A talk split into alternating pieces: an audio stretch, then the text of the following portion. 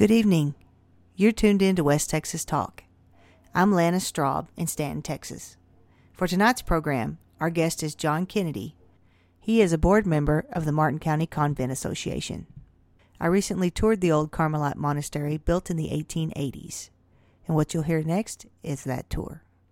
Start out by introducing yourself to the listeners. I'm John Kennedy. Um, I live in northern Martin County at Grady. Uh, I've been a member of the Martin County Convent Board for over 26 years.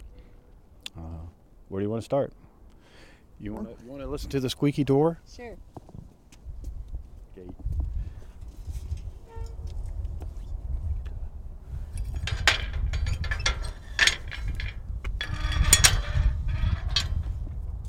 Okay, you're entering the, the gate uh, that was put here by the Sisters of Mercy at the turn of the century. And we're going to walk up and take a look at this adobe structure uh, that was built by the Carmelites in 1884. Okay.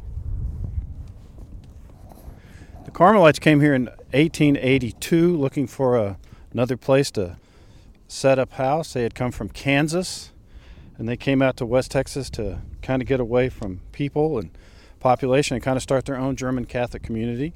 And they settled in what was then at the pretty much the end of the Texas and Pacific Railroad line at a place called Grelton. And they immediately changed the name of the town to Marienfeld, and the town's name was changed in 1888 to Stanton for Edwin Stanton, who was uh, Lincoln's Secretary of War. The building that's still here today was the monastery building built by the Carmelites as their residence. The church sat here. It was a large adobe church. We hope to someday rebuild it as well, rebuild it back. The Carmelites also put over here on the east side of the building, the present building, there was another building built here, and it was more dormitory and classrooms for the postulates. The house across the street, which is affectionately known as the Connell House, was also constructed. The two rooms of it were constructed by the Carmelites as kind of a, a way station when the men got off the train. They could stay there and wouldn't bother the men at the monastery itself.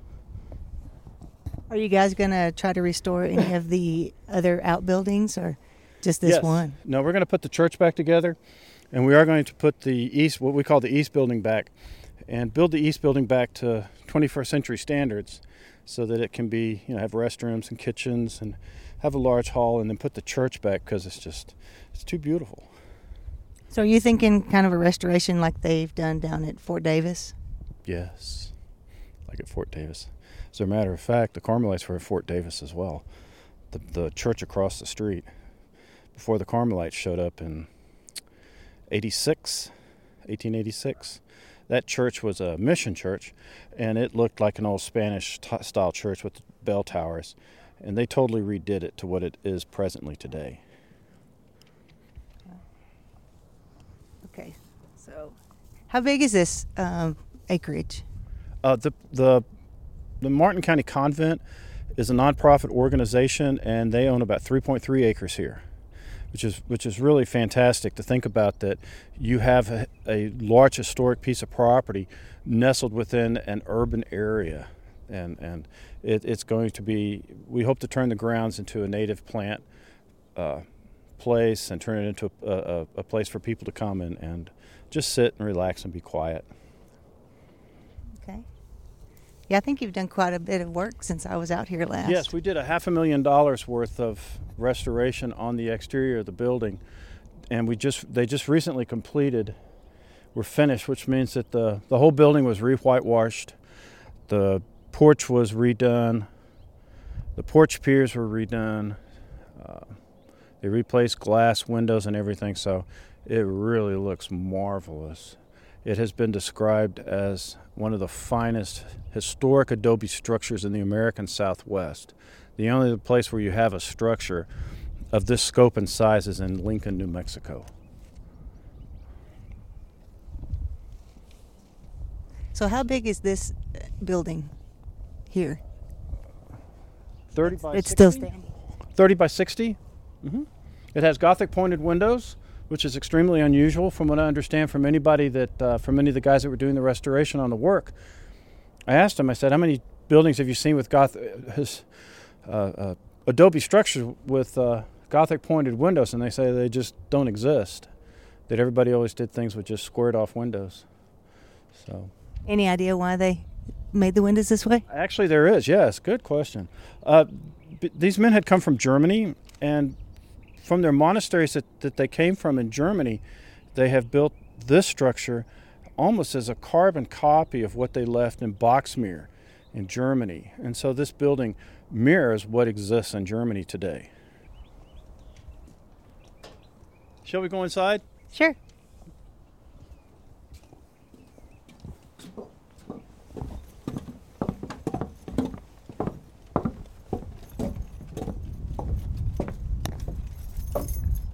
Is this is this similar to the same wood that they used back in the day?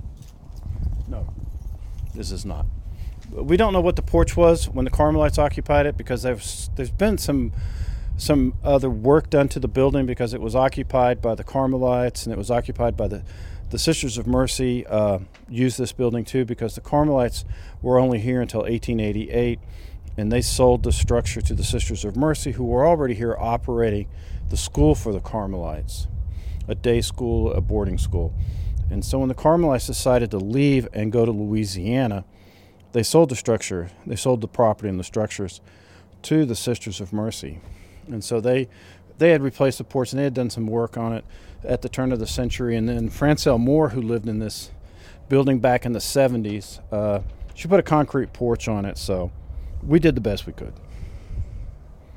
Looks nice. Thank you. We're quite proud.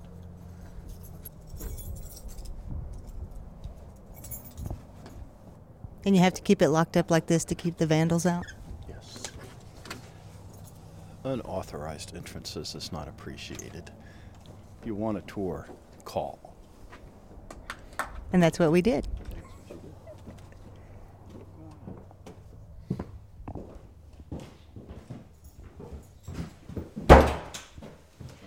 If you're just tuning in, we're touring the Martin County Convent with John Kennedy. This is the historic front door.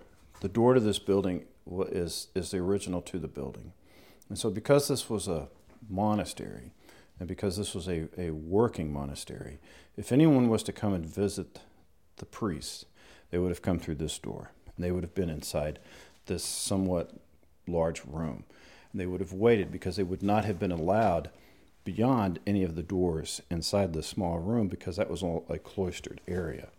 And so they would have come here and sat. So they came knocking on the door. Either the resident priest or whoever he designated would have come down here to open up the door and allow them in here. Now, there's doors on either side of these walls because the community was, was large at the time, because the east building was where, they, uh, where the postulates and those people lived. And so they would have had to come in and out of here. And so they put doors here so that they wouldn't have to go through the main hall. So let's go over here. So this room that's on the north end, it's kind of a large room, but this was a, the chapter room. This was a classroom, a chapter room, which was where uh, uh, decisions would have been made within the order for this particular house, and they would have had classes here. And if somebody had finished their their classes, they would have been nominated for becoming part of the priesthood, and that would have taken place in this room. Can you uh, describe the walls and the roof and the flooring? Yes, the walls. The walls on, on this, on the first floor, are just about four feet thick with these Gothic pointed windows cut into it. And they're kind of angled out a little bit, and this being on the east side of the structure. They're kind of angled out a little bit, and we figured that they did that because it would capture more light, because these were simple men, and they would not have had electricity, and they would have had, you know, just light, just small lamps. Um, on the west side, because this building matches what they they knew in, in Germany, there was a loggia that was built, which is a, a long hallway, a colonnaded hallway that would have been opened to the outside. And so at some point in time, I guess maybe during 1886, they decided that the west side of the building and the weather out here that they needed to close off those opened areas. But we've brought those back and then covered them in plate glass. So it really looks amazing. And what kind of uh, flooring is this? Is this the original floor? Yes, ma'am. This is original flooring, just pine floor. Much of the wood that's in this building, like what you see on the ceiling, is this beaded material, and this is all what, what was what the railroad had brought out here, and this is all typical material, this uh, beaded siding that you see all over the country. It was, it was very typical at the turn of the century as the trains came and brought materials for people to build stuff. So that's what you see on the ceiling. If you're just tuning in, we're touring the Martin County Convent with John Kennedy. As we move uh, into another room, this particular room was their recreation room. And so it was a large place because the, the Carmelites, they weren't just all the time praying. They, they would spend some time smoking cigars, writing letters, reading books, playing chess, and they would have taken place in this particular room. Now, we do know that, that at the time that the Carmelites were here, and when they first showed up on the railroad, uh, they purchased several thousand acres of what is now Stanton because they laid out Stanton. If you drive through Stanton today, all the streets are laid out after their favorite saints. So that still dates back to when the Carmelites had set up the town. So they sold property to, to fund their, their mission work. And this room would have also been a place where um, the priests would have come and people would have come and signed uh, paperwork for purchasing property. That probably took place in this room. But one of the interesting things on this room, too, is that some of the original pegs are still on the wall that you see here where they would have hung lamps at night to read by or play chess by. And, and what year again did they actually come and set up the town? They came in 1882. They probably come out here maybe in 1881, but they didn't come and stay. They were just looking. But they came uh, as permanent residents in 1882. This particular structure was built in 1884. The church had been built in 82 as a wooden structure. It had been rebuilt in 86 as a more permanent church, along with the east building. And when did they start selling property to the local residents? As soon as they could. I don't know the exact date or what the very first thing that they sold or to whom, but they sold a lot of property. He spent a lot of time at the courthouse signing his name in the early years. And who were some of the more prominent families that bought most of the property? Oh, gosh, the Flanagans have been here for a long time. The Cooks have been here for a very long time. Um, I'm trying to think of some other names. I just, it doesn't come right now. But the Strops as well. I think the Peters, too, is and what the, I heard. Yes, and the Peters, yes. Anastasius Peters. Um, he was the he was the priest who had come from Germany and had set up house in Kansas. He and his brother, and they came here and they brought some of their family members from Kansas with them as well. And they also even recruited some of the family out of Germany to come back here. So the Peters have been in this area for a long time. Yeah, and the Strops came sometime during that period of time, during the early settlers. There were a lot of early settlers, and then the the the uh, winter and sandstorms of 1886 destroyed everybody's crops, and a lot of people left and went to go live, uh, went to go work in Big Spring, or they left altogether. Um, the Carmelites did did not discriminate apparently when it came to selling their real estate. They sold to Protestants and Catholics both alike. I think it's pretty much about 50-50 if you go back into the archives at the Texas Land Office and look. It was just about perpetuating their work. Yes. They needed to, they just they came out here to to set up this monastery and to have um, a place for people to come, others to come, and set up a settlement. Uh, when Stanton was a booming community, uh, Midland was nothing but a cattle stop. There were even no buildings. If you're just tuning in, we're touring the Martin County Convent with Um, John this particular Kennedy. room, this is on the, the, the far southern part of the room, and, and this is a pretty amazing room right here, I think, anyway. In, in that this was their, their dining room, and underneath this room and the recreation room is a basement, and it's it's a very it's a big basement because these are big rooms. And so underneath the dining room was the kitchen. And so the kitchen had its own entrance on the east side because the men didn't cook for themselves. They hired somebody from outside to cook for themselves. And so they would have entered, they would have had their own entrance on the east side of the building and come through here. And so as the men would bring the food upstairs, they would be they would get it from the hallway that's in the basement and they could not visit or talk to whoever it was that was down there. It was more than likely a woman, and so they would have brought the food up here um, and served it to them. And the nice thing about this particular room is that even through all of the years that this building has been here, you can still see up against the wall where the Carmelites had a bench that went all the way around the wall, and that you have this blue, uh, uh, this blue whitewash on it, and you can see where the Carmelites' habits had scraped off the paint as they sat on the bench. And so all of that is still here and intact. Back in 86, as the community grew, the, they probably ate in shifts here and they built a dumb waiter down into the kitchen so the guys wouldn't have to bring it up any longer. And that's what this hole is. And it's 1886. That was in 1886. They did a lot of construction in 1886, and they came through and they kind of did some things to this building that they felt they needed to, especially like closing off the windows from the loggia on the west side and putting in a dumb waiter so that guys wouldn't have to bring up all the food all the time. Because this is a small room when you have, say, you know, 60 guys that are trying to eat here, so they kind of ate in shifts. But it's still intact. Did this used to be a door? This used to be a door, yes. The Sisters of Mercy, when they occupied this building, they took out this wall, and this was their chapel because the Sisters of Mercy could not use the chapel in the church because the church belonged to the diocese and did not belong to the sisters nor the Carmelites. Okay? And so there was a priest that lived where the rectory hall is today, across the street. He would have come up here, changed into his vestments, and uh, there was an altar here in this room.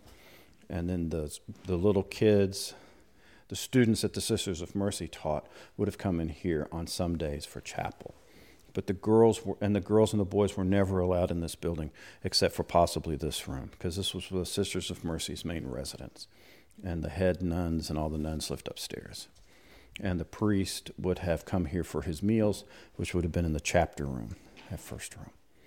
And what year was that?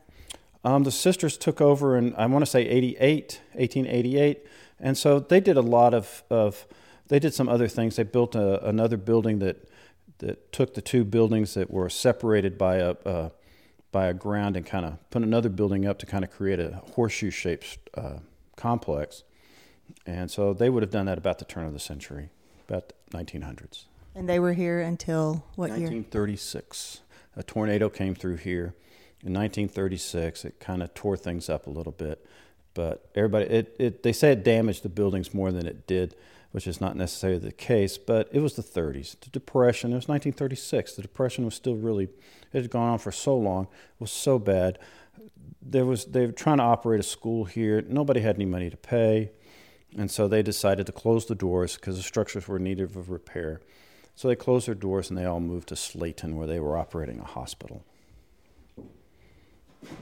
But there's an interesting story with the, how the, the Sisters of Mercy ended up here in Stanton, Texas the Carmelites, um, Anastasius Peters, had been traveling on the train to El Paso, and somewhere in El Paso, I want to say it was at one of the hotel stops there or something, he had run across this nun who had come from California and was headed, I don't know, somewhere east, and was visiting with her.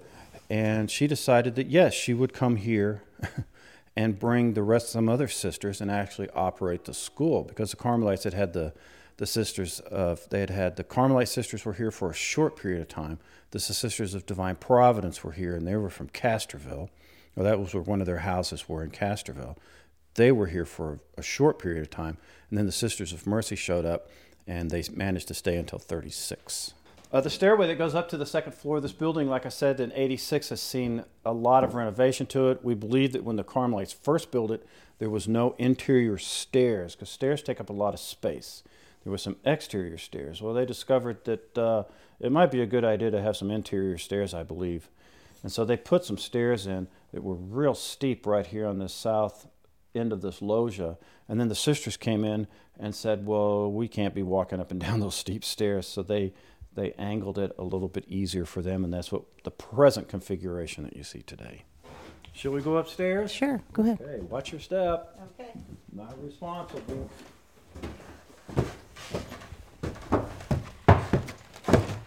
If you're just tuning in, we're touring the Martin County Convent with John Kennedy. How, how thick are these adobe walls? The ones downstairs are four feet. The ones upstairs are about three feet. And so when you build a two story adobe structure, you create the walls on the first floor really wide. The second floor, you reset them in because you have to set up what is called a sleeper area to put the floor joists for the second floor. Many of your other adobe uh, churches, they're they're not second story. They're real tall walls, but they're not. They don't have an actual second story on it because that takes a whole another level of construction to do that. Most of them are you know white at the bottom and taper to the top, but this one doesn't. And this was built from mud, dirt and mud right here and on this place. Yes. Yeah. The, when they dug the basement out, we suspect that they put in all the dirt, but they've had to have had to have gone someplace else to get more. And I don't know exactly where it was, but somewhere in the neighborhood, back in the 30s, they said there was a, a large hole, and they believed that that was where much of the dirt came from that they built this structure. Uh, one of the Adobe people I talked with said that there must be two million bricks in this building, All made by hand. all made by hand. And they were very big. Um, the upstairs, the upstairs was where the Carmelites priests each had their own room, and the Sisters of Mercy uh, took out some of the walls that the Carmelites put up to create a little bit larger spaces for themselves. But with that being said, you can still see evidence of the original walls that the Carmelites built. If you look around the floor and up the wall, and you can see where each one of these windows was a Carmelite cell, right? And from what I understand from uh, Father J.B. Weber, Weber, who has helped us extensively kind of deconstruct and, and put this back together as, as the historian for the Carmelite order, has said that these cells are very large compared to what he has seen elsewhere. That these guys actually had very comfortable quarters, and they were very sad to leave. They didn't want to leave here, but they had to. And so these, these holes that you see through this load bearing wall on the second floor here, these are original doorways to the cells. The sisters turned this into a closet. Uh, this later on was turned into a bathroom back on this side, but all these openings are still original. I suspect that this railroad material here, this beaded material, was not here. That when the Carmelites built it, you can see that, that here there was, you know, some of this wainscoting that went all the way around, but that this was all whitewashed. And so this whole building here was whitewashed. None of this was here. None of that was there. None of that crown molding was there. It So they put- whitewashed. they put the Somebody- adobe the brick- Hmm? They put the adobe brick and then they whitewashed it. They whitewashed just it. whitewashed it. Yes, they were simple men. They didn't paint it. It was just a whitewash structure. That's what we suspect they did. That's that's what they would have done. And this room here, we had a difficult time trying to figure out what was going on in this room because it was it had a a, a riser here underneath the window, and it didn't have any place that looked like there was a wall. It was just an open space. And so our Carmelite priest said that he had called the uh, the Carmelites in, in Germany and said, "Hey, what is that room at the very end of the hall that you have all those flowers in and plants?" They said, "Oh, that was a uh, that was a chapel." And so we so I was like, "Well, okay, this was a in this spot, this particular space was the chapel for the priest, for their own little chapel." This last room that you see here, um, this has also seen some extensive uh, work done to it by the Carmelites, and not so much by the sisters, but by the Carmelites. And they captured this space because this would have been the, the classroom where the, the novice master would have taught the postulates because they could not speak nor be spoken to except by the novice master. And he would have had classes up here, and I want to say he probably was uh, responsible for some of the farmland and the farming that was going on here. And so he had a nice view out towards the north side of the Carmelites' property to check on their cattle and their wheat. If you're just tuning in, we're touring the Martin County Convent with John Kennedy. Is this crazy or what? Pretty nice attic. The attic is quite large. Um, we know we know that the Carmelites actually had postulates living up here, if you can imagine. Before they put in the east building, people lived in this structure upstairs and here. I don't know what it was like during the winter or summertime, but I suspect it was it was probably pretty miserable. And I guess that's where the uh, Yeah, fireplace comes out. Yeah, there were several chimneys. There were several fireplaces. This one goes down into the first room, the chapter room. The obviously the kitchen had a chimney, but it's been taken out, and so it would have been on this side. And so even though you had just a chimney on each or end of the building, that would be pretty much it. It would not have taken much wood to heat this building, keep it nice and toasty. So you guys have been trying to restore it for how many years now? Over 20 years. Taken a long time. It takes a lot of money to redo these buildings. It's just it's taken a long it's just taken a long time for us to find the the funds necessary. We've just managed to keep it together. But things have been so much our future has been so much brighter within the last 10 years. Uh, we've had enough money to spend a half a million dollars thanks to the city of Stanton, the county and other donors to help us fund the exterior restoration. So now we have to work on the interior. Um, that that that's going to probably take another half a million dollars. And that's why you have the soup cook-off every year. Yes, the soup cook-off is our annual fundraiser. It's just a way for us to to generate some some funds to be able to operate uh, our property, and it's it's been going on. I think this is the 28th year for the soup cook-off. Um, it brings together cooks and soreheads from the area, and everyone gets to enjoy some soups and good times, and just for a couple hours, and it's it's lots of fun. You should come. And you really use it also to educate people about what you're doing and Yes, of course. Yes, of course. It's a way to, to communicate with the, the people and the Stanton community about what's going on here because this belongs to them. It belongs to everyone here. And, and it, it, it's truly an asset for the community to have such a historic piece of property with large acreage, with some acreage around it. It really is a blessing. and when's the next one?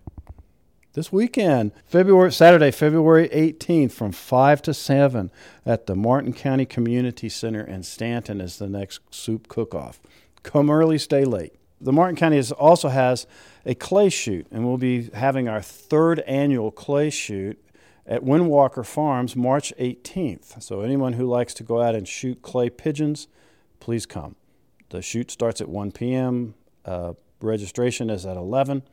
So we encourage anyone that would like to come out to Windwalker Farms, north of Stanton, to come and shoot as a benefit for the historic Carmelite Monastery. Well, thank you for giving us a tour, Mr. Kennedy. Appreciate it very much. It's been my pleasure. Thank you.